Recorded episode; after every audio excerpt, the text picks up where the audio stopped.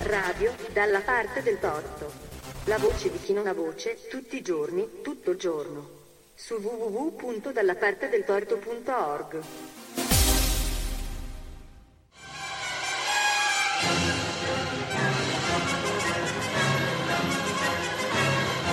Apprendisti stregoni. Di Pietro Stramba Badiale.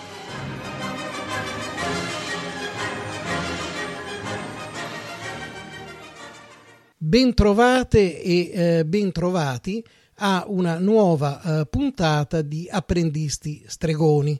Io sono Pietro Stramba Badiale e eh, per questa puntata c'è eh, in studio eh, virtuale, eh, nel senso che manteniamo sempre il distanziamento dovuto, diciamo, per rispetto a un virus che non rispetta nessuno, ecco, diciamolo eh, c'è eh, nel nostro studio virtuale Letizia Baldoni.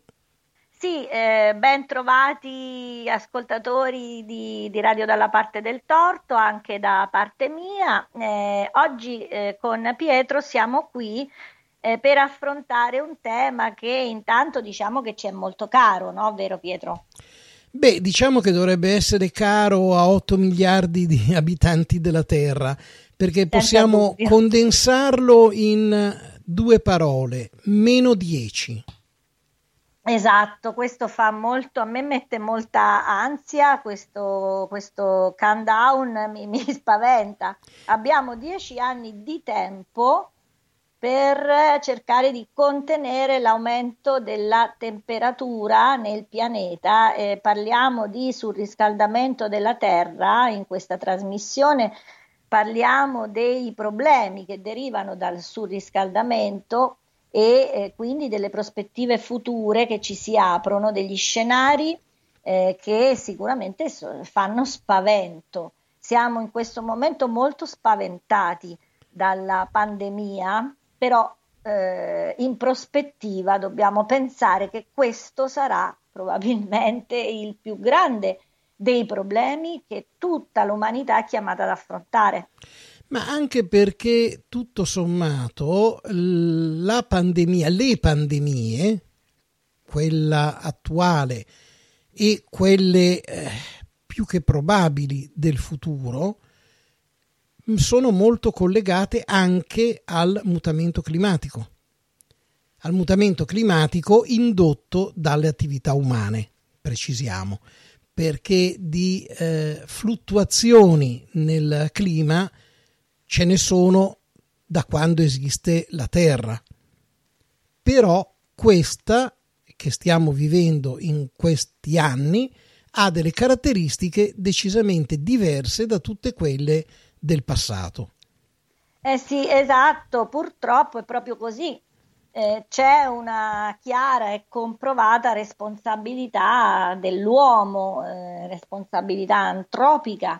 Quindi eh, qui non possiamo più nasconderci dietro un dito, dobbiamo cercare invece di eh, affrontare eh, il tema e di eh, muoverci, un po' come ha detto Greta Thunberg in maniera molto convincente ai capi di governo eh, del mondo, che perlomeno quelli che l'hanno ascoltata. Dopodiché da lì, se davvero è stato fatto qualcosa o no, ecco, su questo possiamo discutere. Ma sì, eh, indubbiamente eh, da un certo punto di vista non è stato fatto quasi nulla da un altro punto di vista sono stati fatti dei grandi passi avanti, nel senso che eh, se pensiamo a quella prima conferenza indetta dalle Nazioni Unite eh, per parlare di eh, temi ambientali, eh, cioè la eh, conferenza di Stoccolma del 1972, alla quale hanno partecipato solo 112 stati quindi non c'era tutto il mondo, e in cui sostanzialmente si diceva che bisognava salvaguardare il pianeta perché era la nostra casa e perché era nostro interesse salvaguardarlo, quindi non salvaguardare il pianeta perché il pianeta deve essere salvaguardato a prescindere, ma perché ci serviva, era strumentale, diciamo, come presa sì. di posizione.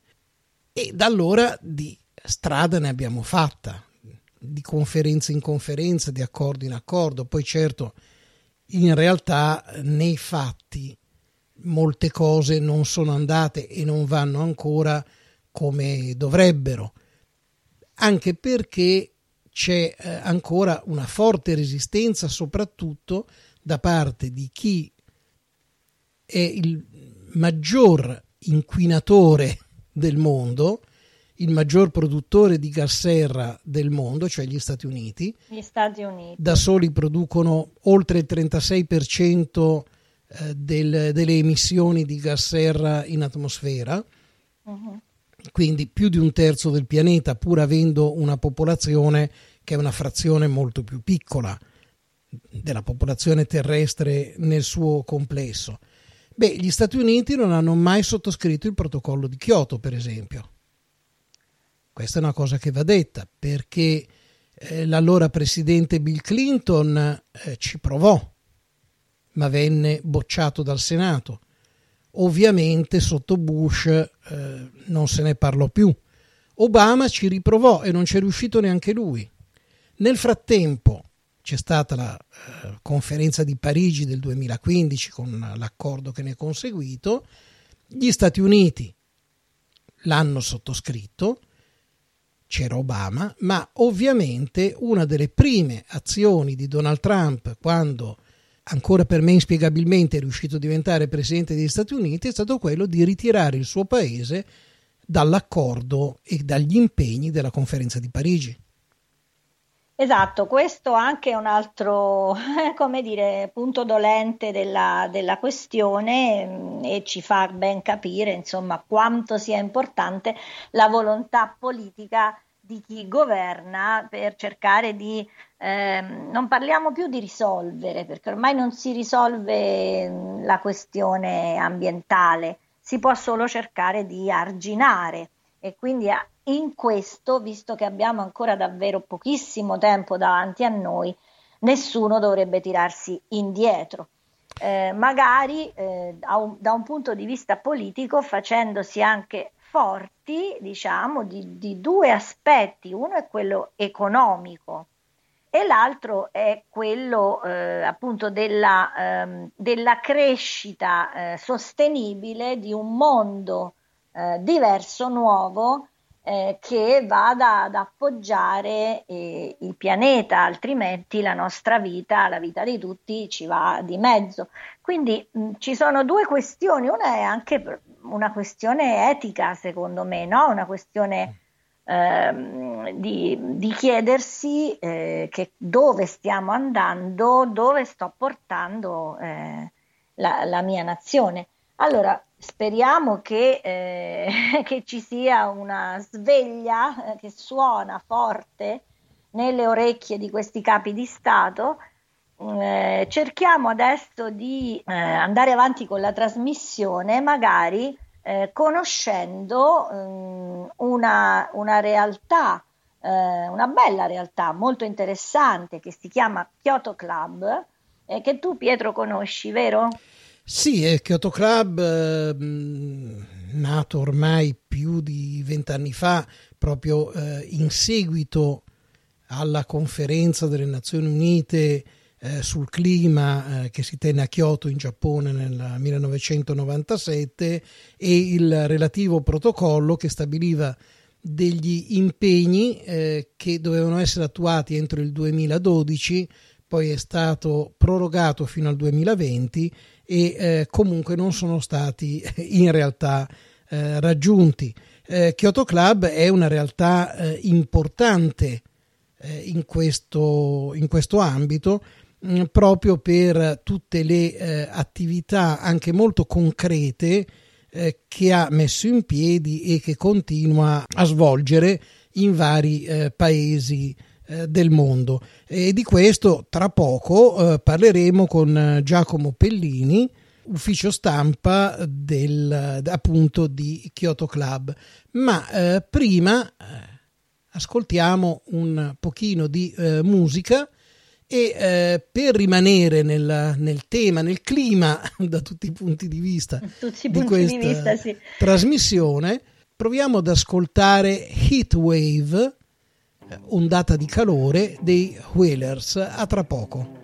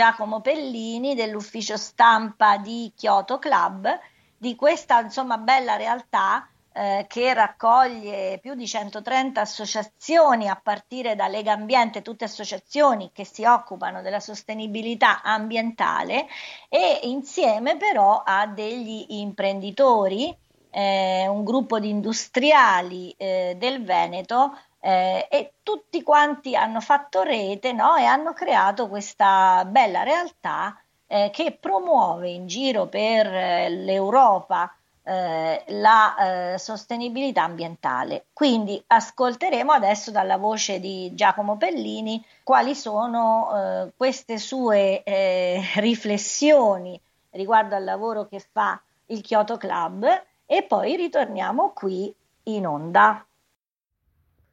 L'ambiente non è un costo, eh, tutt'altro, è un'immensa opportunità da cogliere ed è con questa intuizione geniale per l'epoca che nacque Kyoto Club.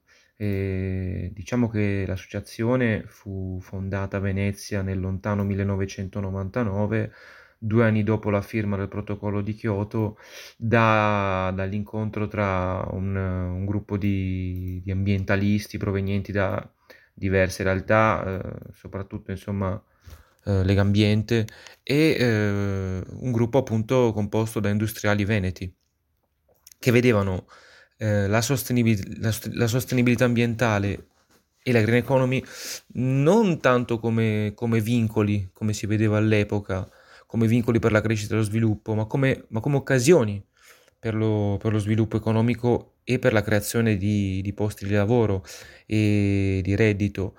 Eh, se vogliamo rilanciare la crescita, era questa l'idea di fondo di quel gruppo insomma, di, di, attivisti, di imprenditori. Eh, non si può che, che, partire dalla difesa dell'ambiente. Ecco, l'idea di fondo è che l'economia verde fa bene non solo al pianeta Terra, ma anche alle, alle nostre tasche, per, per, usare una frase poco elegante, ecco, perché crea occasioni di lavoro e di reddito. E all'epoca queste erano affermazioni visionarie, perché la tesi secondo cui profitto e difesa dell'ambiente non fossero in conflitto ma potessero andare di pari passo era abbastanza avversata all'epoca e non solo dal mondo industriale, un po', un po in via generale, ecco, era un'idea, un'idea avversata. E, però eh, se guardiamo al giorno d'oggi, insomma, le intuizioni di allora si sono rivelate esatte, perché ormai è provato che la green economy è un, un volano del, per la crescita e per lo sviluppo. Eh, per citare così eh, un, uno studio, lo studio di fondazione, di fondazione Simbola, ehm, Green Italy, eh, si dice che eh, è provato che, eh, che, la green economy è un, un antidoto alla crisi economica. Si pensa, che, si pensa che nell'ultimo anno sono stati creati diversi green job. Nel 2018 il numero di lavori verdi in Italia ha superato la soglia dei 3 milioni, siamo arrivati a 3,1 milioni di lavori che hanno a che vedere con l'indotto della green economy, insomma. E inoltre il rapporto insomma, ha provato che eh, le aziende che investono nella sostenibilità eh, nell'economia pulita crescono in termini di fatturato di export molto di più in media rispetto alle aziende che non, non fanno investimenti verdi. E questo vale, è un ragionamento che diciamo per contestualizzare può essere eh, vale anche per la questione della, del, della pandemia, del Covid, perché investire nell'economia verde potrebbe essere davvero un'occasione per, per rilanciare l'Italia e, e non solo dopo, lo, dopo, la crisi del coronavirus, può essere un'occasione per, per ripartire e per, e per, e per crescere. E comunque tornando alle origini di Kyoto Club, diciamo che ecco, all'epoca mh, eravamo ancora in una fase embrionale per quanto riguarda uh, l'attivismo delle istituzioni in materia di clima perché eh, ok, all'epoca era appena stato firmato il protocollo di Kyoto, il Kyoto Club nacque eh, poco tempo dopo, due anni dopo, da lì deriva appunto il nome di Kyoto. Eh, il protocollo di Kyoto è il primo accordo internazionale che imponeva obiettivi di riduzione delle emissioni di gas serra ai paesi industrializzati, soprattutto ai paesi industrializzati. Entrò in vigore nel, nel 2005, dopo la, la, ratifica russa. Diciamo che ecco, all'epoca era un'altra fase, i cambiamenti climatici erano molto meno evidenti, ora siamo in una fase molto più avanzata sia dal punto di vista della, della, sensibilità, della sensibilità, delle persone, sia purtroppo dal punto di vista dei cambiamenti climatici, perché eh, la questione è peggiorata e eh, i cambiamenti climatici sono... Eh, il cambiamento in peggio è evidente, insomma, solo per citare incendi che nel 2019 hanno devastato completamente l'Australia, ma ce ne sarebbero tantissimi altri esempi, insomma, riguardo i ghiacciai in ritirata, riguardo insomma, le foreste che bruciano in Brasile, gli esempi si sprecano, insomma, le prove sono evidenti.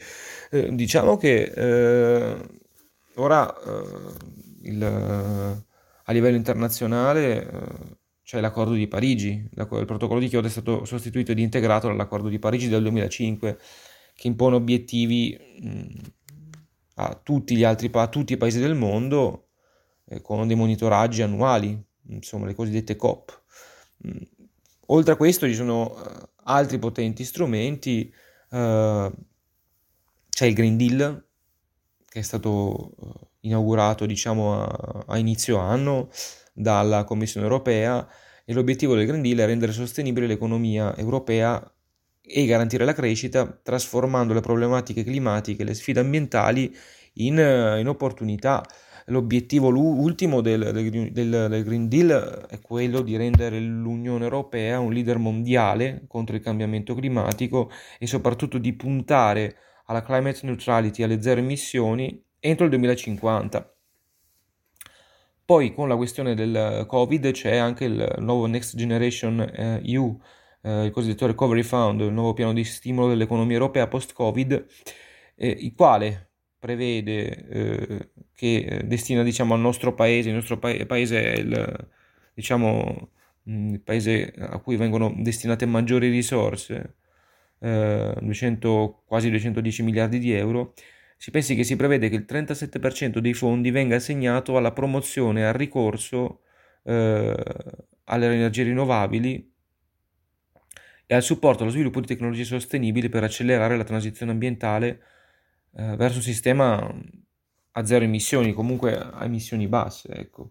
Eh, insomma, eh, anche le istituzioni si stanno attivando, questo ricordiamolo anche e soprattutto eh, per le, le, le manifestazioni dei giovani e dei movimenti ambientalisti che nel corso del 2019 eh, hanno, hanno, invaso le piazze di tutto il mondo. Ecco, i movimenti come Fridays for Future o Extinction Rebellion sono stati ispirati da, dalla giovane sedicenne svedese Greta Thunberg che, che, cominciò in solitaria, completamente in solitaria, a manifestare per il clima eh, fuori dal, dal Parlamento svedese Mm, tutti questi movimenti hanno inciso sull'agenda politica, tanto che eh, hanno eh, inaugurato, diciamo, eh, le, le, istituzioni hanno, hanno, hanno, raccolto queste rivendicazioni inaugurando una nuova stagione di, di, ehm, di politiche eh, per il clima. Eh, la domanda è ce la faremo e la risposta è dobbiamo farcela, altrimenti andiamo incontro a, a diversi problemi. Ora non dico la catastrofe, però si pronuncia una catastrofe. Eh, una precisazione è che il cambiamento climatico è una realtà in parte irreversibile e a questo uh, cambiamento climatico è necessario adattarci. Però allo stato attuale siamo ancora in tempo per, per adattarci all'innalzamento della temperatura terrestre che secondo le previsioni dovrebbe eh, aumentare tra eh, 1,5 e 2 gradi e mezzo. Eh, appunto l'accordo di Parigi prevede di, di contenere l'aumento della temperatura eh, eh, tra un grado e mezzo e due, eh, però come sostiene l'IPCC abbiamo circa dieci anni di tempo per impedire questo sforamento. Eh, all'inizio del, nuovo de- del prossimo decennio, eh, se i nostri sforzi eh, fossero stati, saranno stati non sufficienti, sarà davvero difficile, se non impossibile, contenere l'aumento della temperatura sotto i 2 gradi, come prevede Parigi. Quindi da lì eh, non sappiamo come, cosa potrebbe succedere, insomma, eh, perché un, un, ulteriore innalzamento della temperatura potrebbe comportare ulteriori problemi, ulteriori eventi estremi. Eh, e non sappiamo a quel punto se il, il genere umano sarà in grado di, di adattarsi a un così, eh, a un così repentino innalzamento delle temperature. Eh, appunto, quello che, che, sostiene Keto Club è, è, questo, dobbiamo accelerare le politiche di riduzione delle emissioni. Eh, va bene che si stiano facendo sforzi, è positivo, però dobbiamo farlo eh, velocemente, non possiamo pensare che tutto avvenga a piccoli passi, a piccoli, a piccoli, aggiustamenti, se vogliamo abbattere e azzerare i gas serra in diciamo 30 anni. Eh, si pensi che, come ha detto la direttrice del Global Compact dell'ONU, la pandemia è solo un'esercitazione antincendio rispetto alla lotta contro il cambiamento climatico. Il scopo di Kyoto Club è proprio quello di far capire che bisogna accelerare e che servono i fatti oltre alle parole, se vogliamo raggiungere gli obiettivi che ci siamo dati. E quindi è anche positivo che eh, la Commissione europea, d'accordo con il Parlamento, abbia deciso di innalzare al 55% il taglio delle emissioni di gas serra. Va bene, ora servono i fatti. Eh, insomma, eh, serve una, una rivoluzione eh, come dice Papa Francesco. Ed ora più che mai è necessario cambiare il modello di sviluppo del business as usual, fatto di sfruttamento, di inquinamento, di energie fossili, e è ora di, di, di, di spingere, di realizzare una spinta collettiva verso un sistema che punti sulle rinnovabili, sulla mobilità elettrica sostenibile, sull'efficienza energetica e sul risparmio, sulla bioeconomia di tipo circolare. E, e, il fine ultimo è superare questa epoca definita antropocene, l'era dell'uomo, una fase caratterizzata dall'impronta dell'essere umano sull'ecosistema globale che tiene conto dei, dei cambiamenti climatici, dell'erosione del suolo, del riscaldamento degli oceani e anche dell'estinzione di, di numerose specie, insomma dove si sente è un, un'era dove eh, il peso delle attività antropiche è evidente. Secondo Kyoto Club bisogna accelerare la transizione economica per, superare, per archiviare definitivamente questa fase. Radio dalla parte del torto. La voce di chi non ha voce. Beh, eh, ragionamenti, discorsi eh, molto, eh, molto, interessanti, eh, direi che eh, stimolano ulteriori riflessioni. Ma prima magari di appunto andare ad altre eh, considerazioni, forse è il caso di eh, fare un momento il punto su quel passaggio fondamentale eh, nella eh, lotta al mutamento climatico che è stato il protocollo di Kyoto. Eh sì, sono perfettamente d'accordo. Il protocollo di Kyoto è eh, un accordo internazionale proprio mh, nasce per contrastare il cambiamento climatico e questo, appunto, come dicevamo prima, questo fenomeno eh, ambientale mh, non, non, ha mai messo in dubbio che la, la, la responsabilità dell'uomo eh, è fortissima. Quindi, proprio riguardo a questo, eh, il trattato di natura volontaria viene sottoscritto dai vari stati ehm, è stato sottoscritto eh, dall'11 dicembre del 1997 durante la conferenza delle parti di Kyoto, la COP3, però è entrato in vigore dopo, soltanto il 16 febbraio del 2005, quando la Russia ha ratificato il eh, protocollo.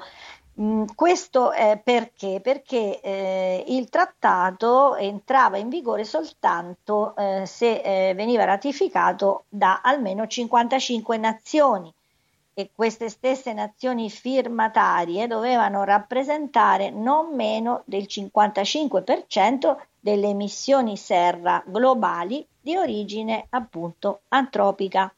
Eh, questo è un obiettivo che mm, insomma è stato eh, raggiunto in parte, ringraziamo la Russia di questo, di questo eh, passaggio, diciamo.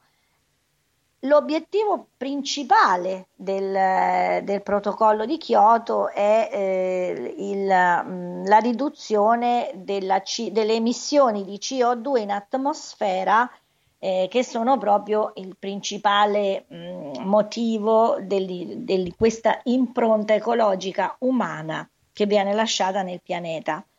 Eh, c'è stato un video curato dalla NASA spaventoso, l'hai visto tu Pietro?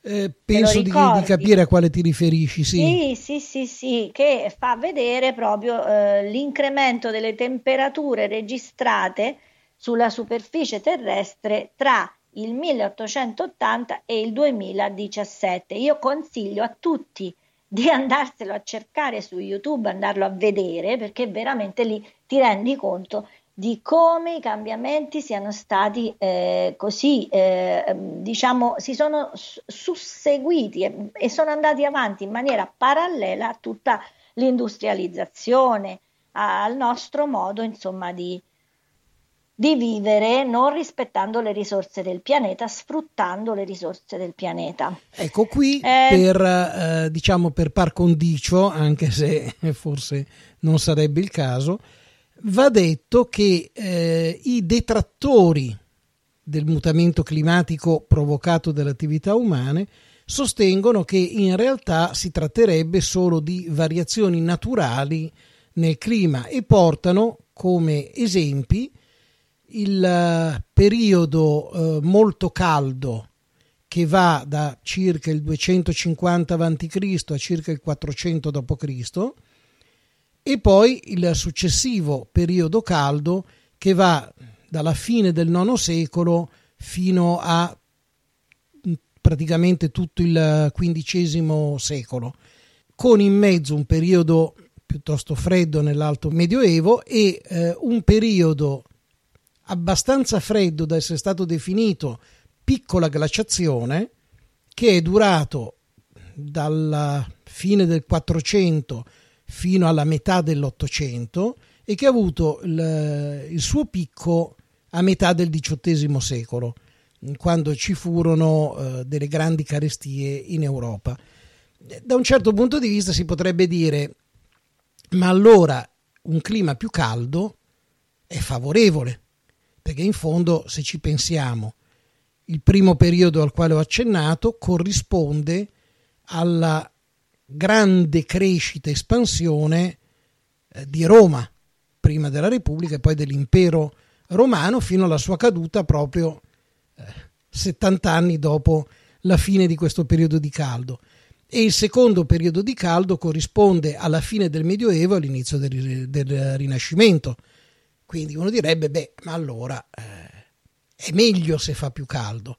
Però, ecco, c'è un piccolo problema, che il surriscaldamento atmosferico innescato dalle attività umane è eh, andato accelerando e negli ultimi vent'anni è diventato molto più rapido di tutti i mutamenti climatici delle epoche precedenti e soprattutto è diventato molto più forte, cioè l'aumento delle temperature sta crescendo a un ritmo elevato e le temperature stanno crescendo molto di più che in quelle epoche, fino a diventare un problema che per esempio per l'Italia significa rischio di aridificazione e desertificazione per oltre un terzo del nostro territorio.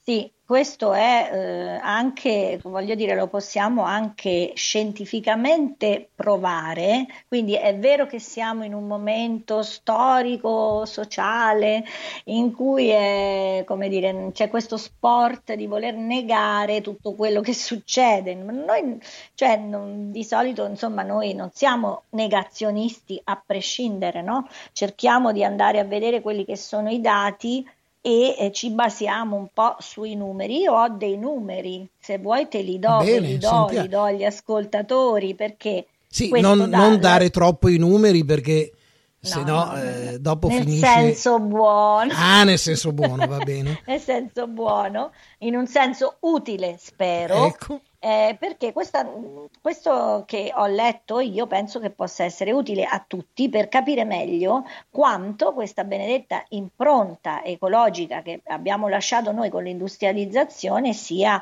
eh, effettiva, forte. Ci sono i gas nella, nell'atmosfera che sono proprio chiamati clima alteranti e questi gas che sono oggetto degli obiettivi di riduzione del protocollo di Kyoto sono la CO2, quindi l'anidride carbonica, che è prodotta proprio dall'impiego dei combustibili fossili in tutte le attività energetiche industriali, oltre che nei trasporti. Quindi vogliamo dire che non è vero? No non lo possiamo dire. Poi abbiamo il metano. Il metano è prodotto dalle discariche dei rifiuti e anche tantissimo dagli allevamenti zootecnici e anche dalla coltivazione di riso. Abbiamo poi il protossido di azoto che è prodotto nel settore agricolo e nelle industrie chimiche. Poi ci sono gli idrofluorocarburi impiegati nelle industrie chimiche e manifatturiere, poi ci sono i perfluorocarburi impiegati nelle industrie chimiche e manifatturiere, insomma, fino all'esafluoruro di zolfo. È vero che qui stiamo parlando da apprendisti stregoni, io non sono una chimica e quindi adesso insomma me la faccio finita di leggere tutte queste cose, però spero che si sia eh, che sia passato, che l'informazione sia passata che passi il messaggio. Mm, cioè, eh, ognuno di questi gas eh, ha un potenziale eh, di surriscaldamento del pianeta e, mm, e, e determina l'effetto serra. Quindi è inutile che cerchiamo di sfuggire il potere clima alterante di questi gas che produciamo è molto eh, forte, eh, quindi noi possiamo solo lavorare su questo, cercare di ridurre ciò che produce quello che ci arreca danno, no? che arreca un grosso danno all'ambiente.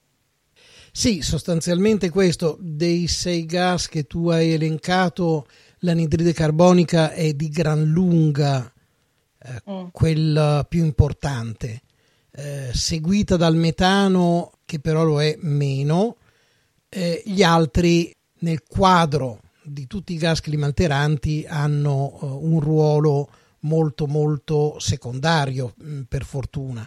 Eh, tra l'altro l'anidride carbonica eh, sì, può essere ridotta mm, agendo sulle attività eh, di tipo eh, industriale, i trasporti eccetera, ma sicuramente non può essere annullata perché la respirazione di qualsiasi essere vivente produce anidride carbonica. Ovviamente in dosi eh, inferiori rispetto a una ciminiera di una fonderia, però non dimentichiamoci che siamo diventati 8 miliardi e quindi 8 miliardi di persone che respirano, beh, di anidride carbonica ne producono, cioè già anche la quantità della popolazione umana sta diventando un vero problema, non solo dal punto di vista della garanzia di eh, un'alimentazione adeguata per tutti, ma anche dal punto di vista ambientale.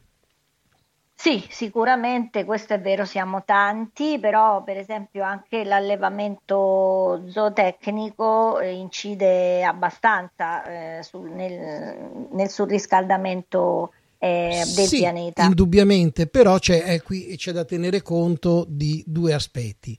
Uno è che eh, gli allevamenti eh, di bestiame, gli allevamenti intensivi ovviamente, non parliamo delle, delle galline nel pollaio, insomma, gli allevamenti intensivi di eh, bestiame sono direttamente correlati con la quantità di persone da sfamare. Per cui anche qui più siamo e più allevamenti ci saranno. Ma d'altra parte è pur vero che in eh, impianti zootecnici moderni praticamente se non il 100%, il 95% delle emissioni eh, di eh, metano prodotte dalle deiezioni animali viene recuperato e trasformato in combustibile. Esatto, e questo qui mi sembra che stiamo arrivando a un, eh, un altro eh, sotto eh, problema, diciamo, eh, molto importante e che ha, avrà, spero, degli sviluppi molto interessanti e anche economicamente arricchenti per, eh, per, tutto, per tutti noi. Cioè, se si riuscisse a lavorare eh, promuovendo una green economy, l'economia insomma eh, legata alla sostenibilità del pianeta, per la riduzione eh, di questi eh, gas eh, che, che, sono potenzialmente molto inquinanti, diciamo, e mh, mm, lì ci sarebbe lavoro per tutti, cioè a questo punto noi avremmo eh, sicuramente la, la, la capacità eh, di eh, trasformare i problemi dell'ambiente in una opportunità, cioè quello che, dive- che è un vincolo forte al, al, nostro sviluppo adesso e che distrugge il pianeta potrebbe invece diventare, e lo sta diventando, ci, ci sono ovviamente eh, già degli esempi in questo senso, eh, però può diventare una grossa opportunità da cogliere per uno sviluppo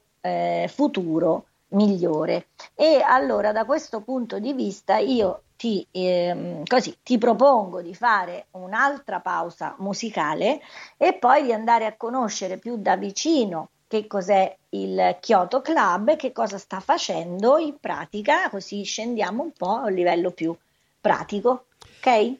Mm, direi di sì, direi che è un buon programma, una buona scaletta. e eh, vi propongo un brano dei Fresh Body Shop intitolato Burning Sky, cielo che brucia. Mi sembra anche questo abbastanza in tema. Profetico.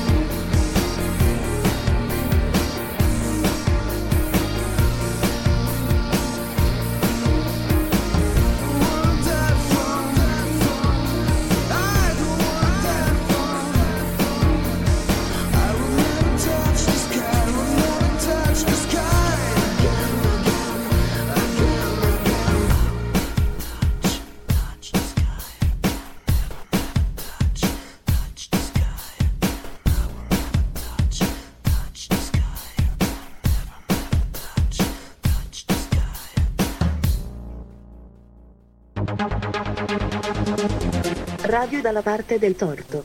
La voce di chi non ha voce. Torniamo allora a Kyoto Club perché conoscere eh, le eh, attività eh, che svolgono è estremamente, eh, credo, interessante. Eh, che cosa possiamo proporre a questo proposito? Sì, allora per conoscere eh, le attività del Kyoto Club, intanto si può anche andare a visitare il sito web, eh, no? come, mm, come conoscenza così generale di questa realtà. Eh, intanto abbiamo anche il, il supporto del, di quello che ci dice direttamente il dottor Giacomo Pellini che adesso ci racconterà che cos'è il Kyoto Club. Eh, poco fa l'abbiamo sentito parlare delle origini di Kyoto Club. Eh, adesso invece entriamo un po' di più nel dettaglio, andiamo a vedere quali sono i progetti di questa grande rete di associazioni che si occupano di sostenibilità ambientale. Kyoto Club è un'organizzazione no profit costituita da oltre 130 soci, tra cui imprese eh, del settore della green economy, comuni, enti locali, università, centri di ricerca, associazioni del settore ambientalista. La, l'associazione porta avanti da anni diverse attività, tra cui corsi di formazione rivolti a professionisti, operatori del settore, ad amministratori pubblici, a studenti, eh, workshop normativi o, o, tecnologici con esperti del settore, eh, presentazioni di pareri al Parlamento italiano ed europeo e alle altre istituzioni. E facciamo per così dire con l'attività di advocacy, si organizzano convegni e seminari eh, sui temi legati a rinnovabili, mobilità mh, sostenibile, efficienza energetica, bioeconomia circolare, tutte le altre tematiche green, insomma, eh, collaborazione scientifica con eh, eventi fieristici di settore, eh, informazione e sensibilizzazione sia attraverso il sito dell'associazione che eh, con altre testate a livello nazionale e locale. Si realizzano documenti e position paper per diversi settori tecnologici, tecnologici e di mercato. Eh, anche grazie insomma, all'apporto che hanno i nostri gruppi di lavoro, eh, analisi e visibilità delle best practices sviluppate eh, dagli associati. Ecco, nel tempo eh, abbiamo portato avanti anche diversi progetti, sia di respiro internazionale europeo che nazionale. Eh, a breve eh, lanceremo un nuovo progetto, in realtà l'abbiamo già eh, lanciato, eh, di formazione e sensibilizzazione eh, sulle tematiche della po- politica agricola comune, la PAC. E questo progetto CNC prevede appunto seminari frontali negli istituti agrari italiani uno per regione almeno, e una serie di webinar online sempre sulle tematiche legate all'agricoltura, alla sostenibilità ambientale in agricoltura. C'è poi stato Green Heroes, che è un progetto che è stato organizzato da Kyoto Club e dall'attore Alessandro Gasman insieme alla stampa Tutto Green. Ogni venerdì l'attore eh, pubblicava e diffondeva sulla stampa eh, le storie di chi, aziende, comunità, singoli, eh, portano avanti attività sostenibili, ecologiche, ma nello stesso tempo remunerative, quindi insomma una, de- una delle bandiere di Kyoto Club. Ecco, eh, ora inoltre stiamo per lanciare insieme a Fondazione Ecogeme una nuova edizione del premio verso economia circolare, la quarta edizione, e che prevede eh, di premiare aziende e comuni virtuosi che nel corso del, dell'ultimo biennio uh, abbiano intrapreso diverse azioni di riciclo, riuso ed efficientamento dei materiali di scarto. Un altro progetto molto interessante a proposito è stato SCSD, Sustainable Civility Society Dialogue for Sustainable Development, un progetto coordinato da Kyoto Club e dall'associazione di turca di Izmir Environmental Energy Association cofinanziato dall'Unione Europea nell'ambito del programma Civil Society Dialogue 5.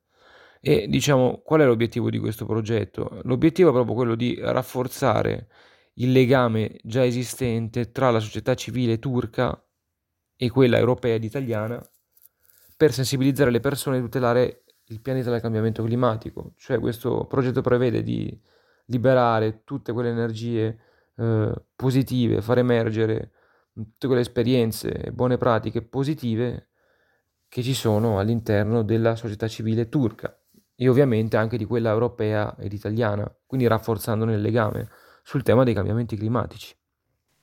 Beh, mi sembra molto interessante la progettualità di questa rete eh, di, di, associazioni.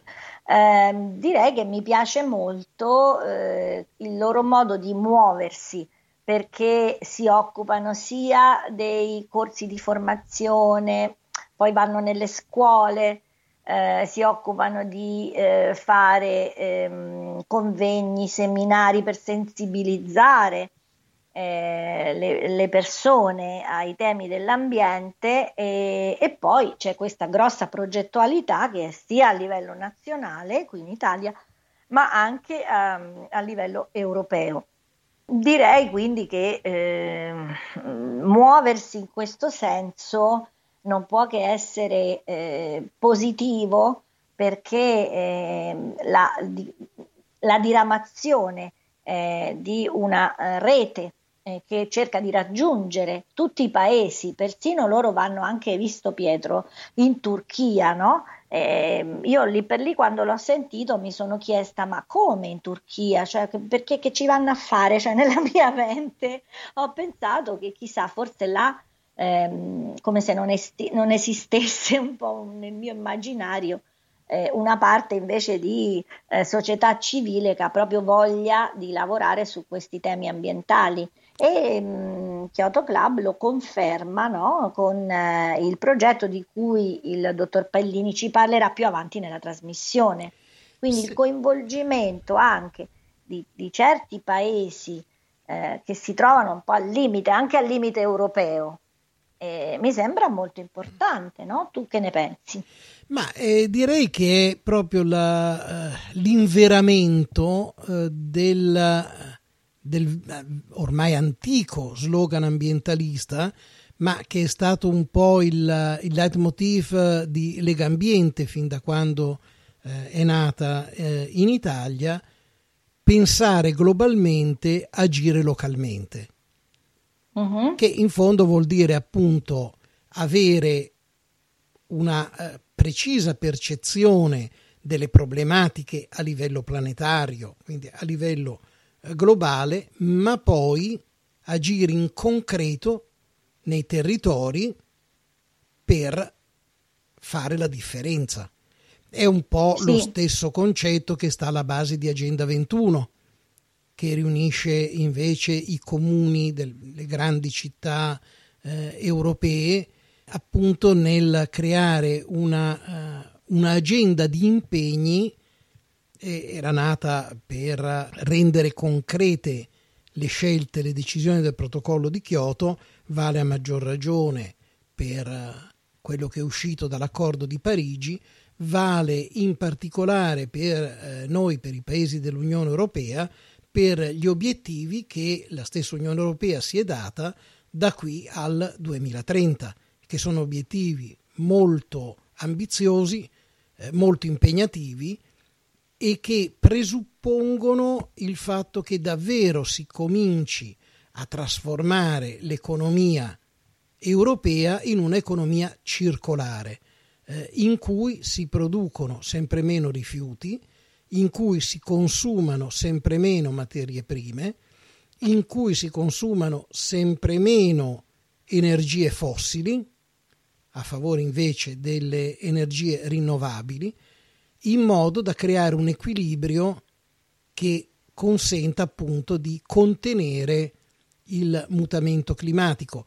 L'accordo di Parigi non ha l'ambizione che sarebbe utopistica di fermare o invertire la tendenza e abbassare la temperatura, ma di ridurla a un mm. aumento di un grado e mezzo al massimo rispetto eh, al, all'inizio di questo trend di crescita delle temperature invece dei due gradi, due gradi e mezzo che sono quelli previsti dall'IPCC, che è questo consesso di 2500 circa eh, esperti di climatologia, di scienze dell'atmosfera, eccetera, e che appunto prevedono se non ci saranno interventi entro i prossimi praticamente 30 anni.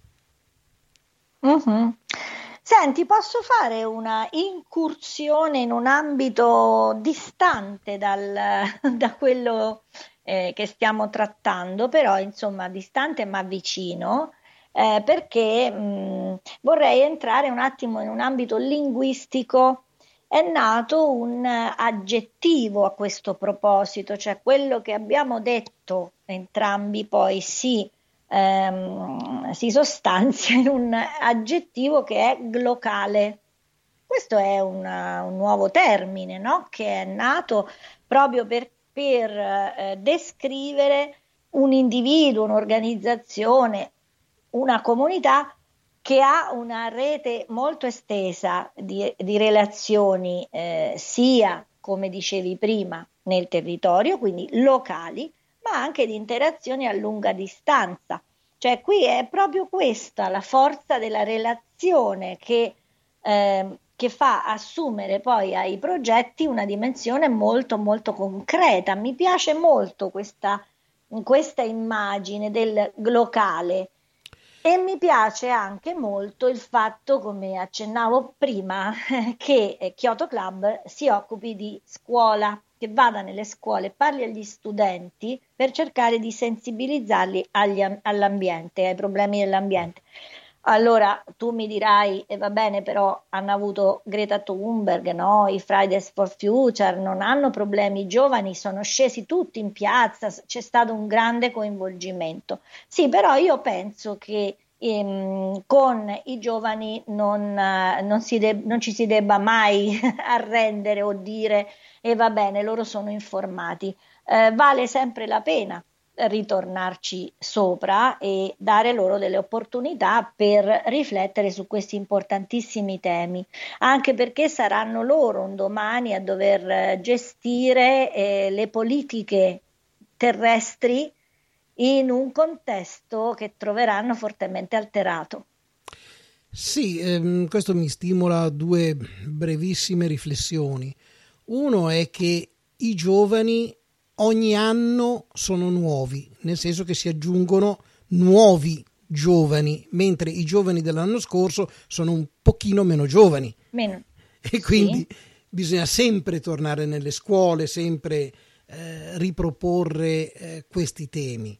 Eh, l'altro è che il, l'azione eh, o il pensiero, in realtà è azione e pensiero glocale, ha un senso ovviamente perché significa agire nel concreto di un territorio che può essere una grande città, può essere una regione, può essere uno Stato, per fare qualcosa di concreto. E allora se tanti territori fanno azioni concrete che vanno nella stessa direzione, alla fine qualcosa si ottiene. Però, e qui si torna a come si sta muovendo Greta Thunberg, però nessuno si salva da solo. Questo è il esatto, problema. è proprio questo. E infatti, Ci può essere un, una nazione, uno Stato virtuosissimo, ma se poi è circondato da ciminiere che sputano veleno in continuazione, beh, eh, farà poco rispetto alla situazione del pianeta. Eh, e quindi certo. per questo la pressione massima deve essere esercitata sui governi, sui parlamenti, sugli stati, che è esattamente esatto. il messaggio di Greta Thunberg. Però anche questo, come si fa questa pressione? I Fridays for Future vanno esattamente in questo senso perché ricordano ai governanti, almeno a quelli capaci di capire che cosa sta succedendo, quindi escluso l'inquilino della Casa Bianca, fargli capire che i futuri elettori, quelli che decideranno se mantenere al loro posto o cacciarli, sono quelli lì in piazza che chiedono delle politiche ambientali, delle politiche economiche, dei modelli di sviluppo economico diversi. Questa è la forza di, quel, di questo movimento eh, estremamente eh, importante.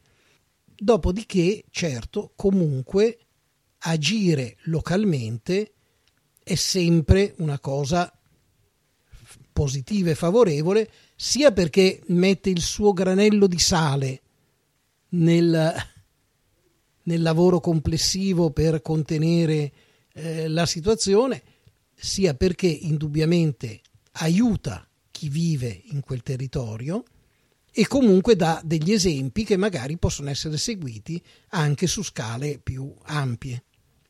Esatto, una specie di effetto d'alone, no? Che si propaga eh, come quando lanci un sasso in uno stagno e quindi no, questi cerchi concentrici che vanno. Beh, questa idea di fare rete è sempre molto affascinante per me perché veramente si possono ottenere grandi risultati. E quindi andiamo a sentire però nel concreto che cosa ha eh, prodotto eh, Kyoto Club eh, in e con eh, la Turchia ehm, perché questo progetto eh, che hanno fatto in realtà ha proprio gettato ponti eh, tra eh, Izmir, una città turca, e Roma e anche Bologna. Quindi adesso sentiremo dalla voce del, del dottor Pellini ehm, come eh, la descrizione di questo progetto. Prima facciamo una pausa musicale? Ma io direi che ci sta bene e rimanendo sempre eh, in tema, eh, ovviamente, eh, sentiamo The Heat, il caldo, di eh, Sam Garbett.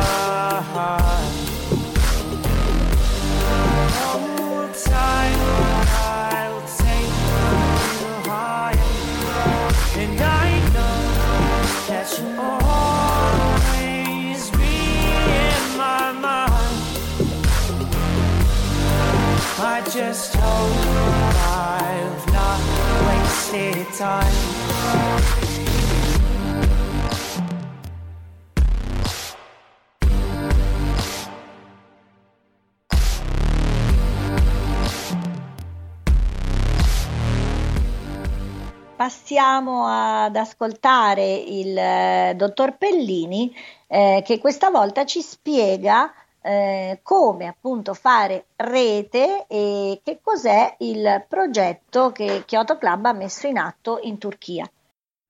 Durante i mesi di attività del progetto sono state condotte diverse azioni che hanno permesso di costruire ponti tra Izmir e Roma.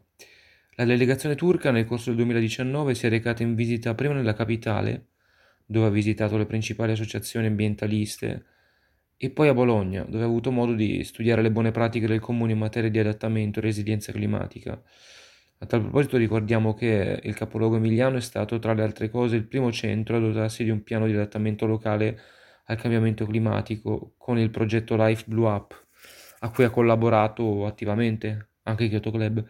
E l'obiettivo è quello di rendere la città meno vulnerabile alle conseguenze negative del clima impazzito e, e anche la, tornando al progetto, anche la uh, delegazione italiana di Kyoto Club e di altre realtà si è recata a Izmir per incontrare gli ambientalisti turchi e eh, studiarne l'operato, scambiare buone pratiche, scambiare proposte.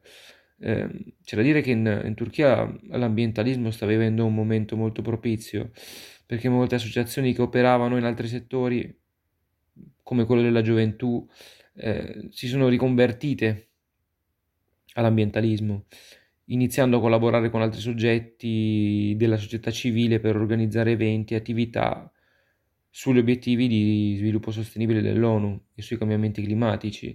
Eh, diciamo che secondo i dati ci sono poco meno di 120.000 eh, organizzazioni ehm, della società civile in Turchia e il 9% della popolazione è membro di almeno un'associazione, e, mentre nell'Unione Europea c'è una, un'associazione ogni 40 persone e in Turchia il numero sarà 650.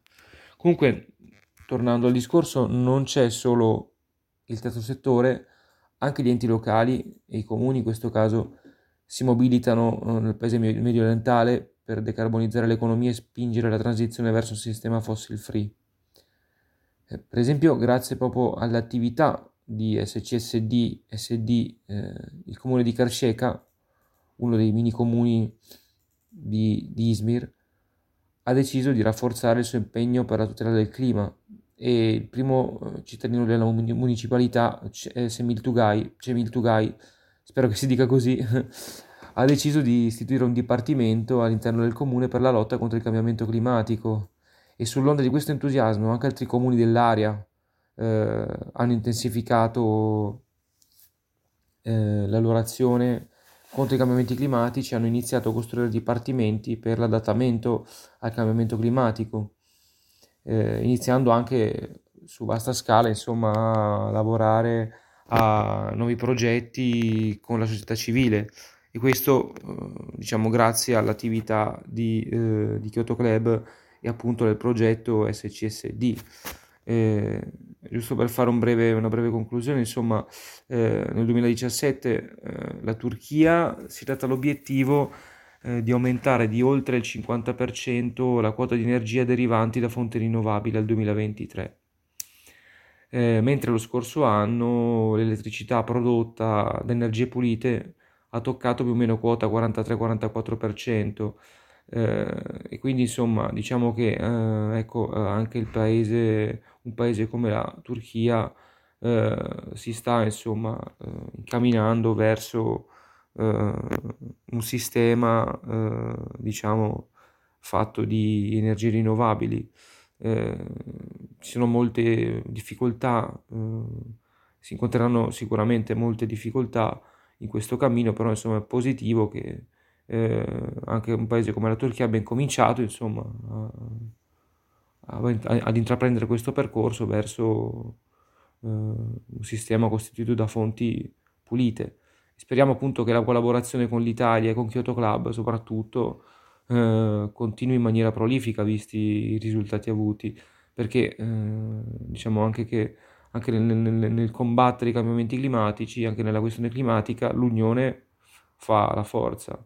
È importante insomma costruire reti nazionali, internazionali tra soggetti del terzo settore, eh, enti locali, per appunto scambiare buone pratiche eh, e, eh, e, rafforzare eh, l'azione sui territori. E questo è quello che vuole fare Kyoto Club, è anche l'obiettivo appunto di questo progetto.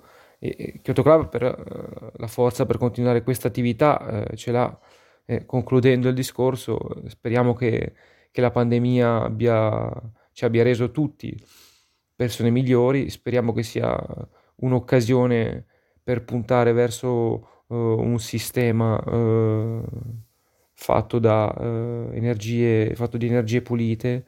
E speriamo appunto che si liberano risorse ed energie eh, per creare ponti tra quello che c'è di, di, veramente positivo all'interno della nostra società e anche all'interno delle società di altri pa- degli altri paesi e tra paesi appunto. Radio dalla parte del torto. La voce di chi non ha voce. Un'esperienza decisamente eh, molto interessante e eh, molto utile questa che ci è stata raccontata da eh, Giacomo Pellini. Qualcosa eh, però intanto si sta muovendo anche a livello delle istituzioni comunitarie e eh, finalmente direi c'è una buona notizia, almeno nelle intenzioni. Direi di sì. È una notizia di oggi, riportata dal quotidiano La Repubblica e il titolo è Clima, il Parlamento europeo, riduzione di CO2 del 60% entro il 2030. Allora, è passata la modifica al testo base con soli 26 voti di scarto con il sostegno dei socialisti e democratici, Verdi, Sinistra e gran parte dei parlamentari di Renew e Europe. Tra le delegazioni italiane, se vogliamo andare a vedere come ha votato l'Italia, si registra il voto contrario di Lega, Fratelli d'Italia e Forza Italia. Che strano. Favorevoli, mm, strano, vero? È una cosa che non ce l'aspettavamo. Favorevoli alla stretta sulle emissioni, invece gli europarlamentari del PD, Movimento 5 Stelle e Italia Viva. E il ministro dell'Ambiente Sergio Costa ha commentato questa notizia eh, dicendo che il taglio delle emissioni al 60% è un obiettivo importantissimo, ambizioso e necessario e l'Italia sarà in prima fila per realizzarlo.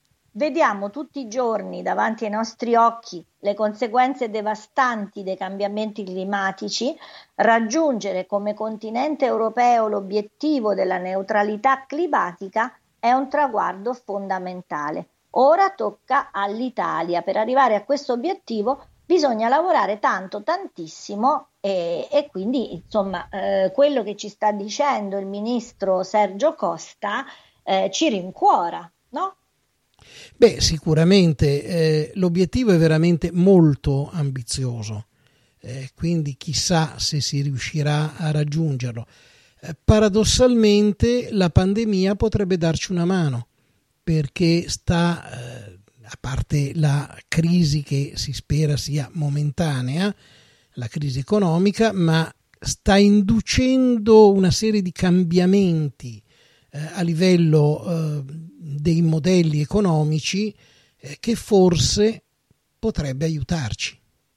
Speriamo proprio di sì, anche perché vedi quanti eh, danni economici e quanto stress, quanta preoccupazione, quanta ansia questa pandemia ha procurato alle persone, a tutti noi eh, e quindi anche a livello mondiale ovviamente, eh, ma eh, se ci pensiamo bene, eh, la difficoltà di far fronte a questa novità, a questa novità della pandemia che ci ha spiazzato, ci ha lasciati tutti quanti così, ci ha preso di sorpresa, potrebbe essere niente nei confronti dei problemi dei cambiamenti climatici se non facciamo subito qualcosa per invertire la rotta potremmo veramente lì trovarci malissimo. Quindi eh, se questa pandemia serve un po' da palestra, diciamo, da allenamento e ci fa anche riflettere su come ehm, fermandoci noi il mondo ci guadagna perché ti ricordi no, come è cambiata Wuhan nel periodo del lockdown? Eh, il cielo eh, sopra che era ritornato a essere pulito sopra la città, ma abbiamo visto anche Roma eh, cambiare, abbiamo visto che si sono ripopolati di eh, specie animali eh, certi eh, ecosistemi che prima invece soffrivano la mancanza de- della presenza di certe specie. Quindi mh, questo era sotto gli occhi di tutti, sotto gli occhi di chi ha voluto vedere. E se eh, li apriamo finalmente questi occhi, eh, potremmo veramente cercare di eh, invertire una rotta così come stiamo fronteggiando la, la pandemia e, lottando in tutti i modi, e questo bisogna mettersi a lottare. Fa indubbiamente molto piacere che l'Italia eh, abbia, um, eh, cioè si sia eh, impegnata così tanto eh, per eh, l'immediato futuro eh, per il taglio delle emissioni al 60%. Questo fa veramente tanto piacere. Sì, eh, l'unico dubbio appunto è che l'obiettivo non sia eccessivamente ambizioso, eh, però cerchiamo di essere come sempre eh, ottimisti, almeno con uh, la, la, volontà, anche se la ragione tante volte induce al pessimismo, e quindi guardiamo uh, al bicchiere mezzo pieno in questo caso, e con questo auspicio possiamo salutarci e darci appuntamento alle prossime puntate di Apprendisti Stregoni, sempre su radio dalla parte del torto, la voce di chi non ha voce. A presto! A presto!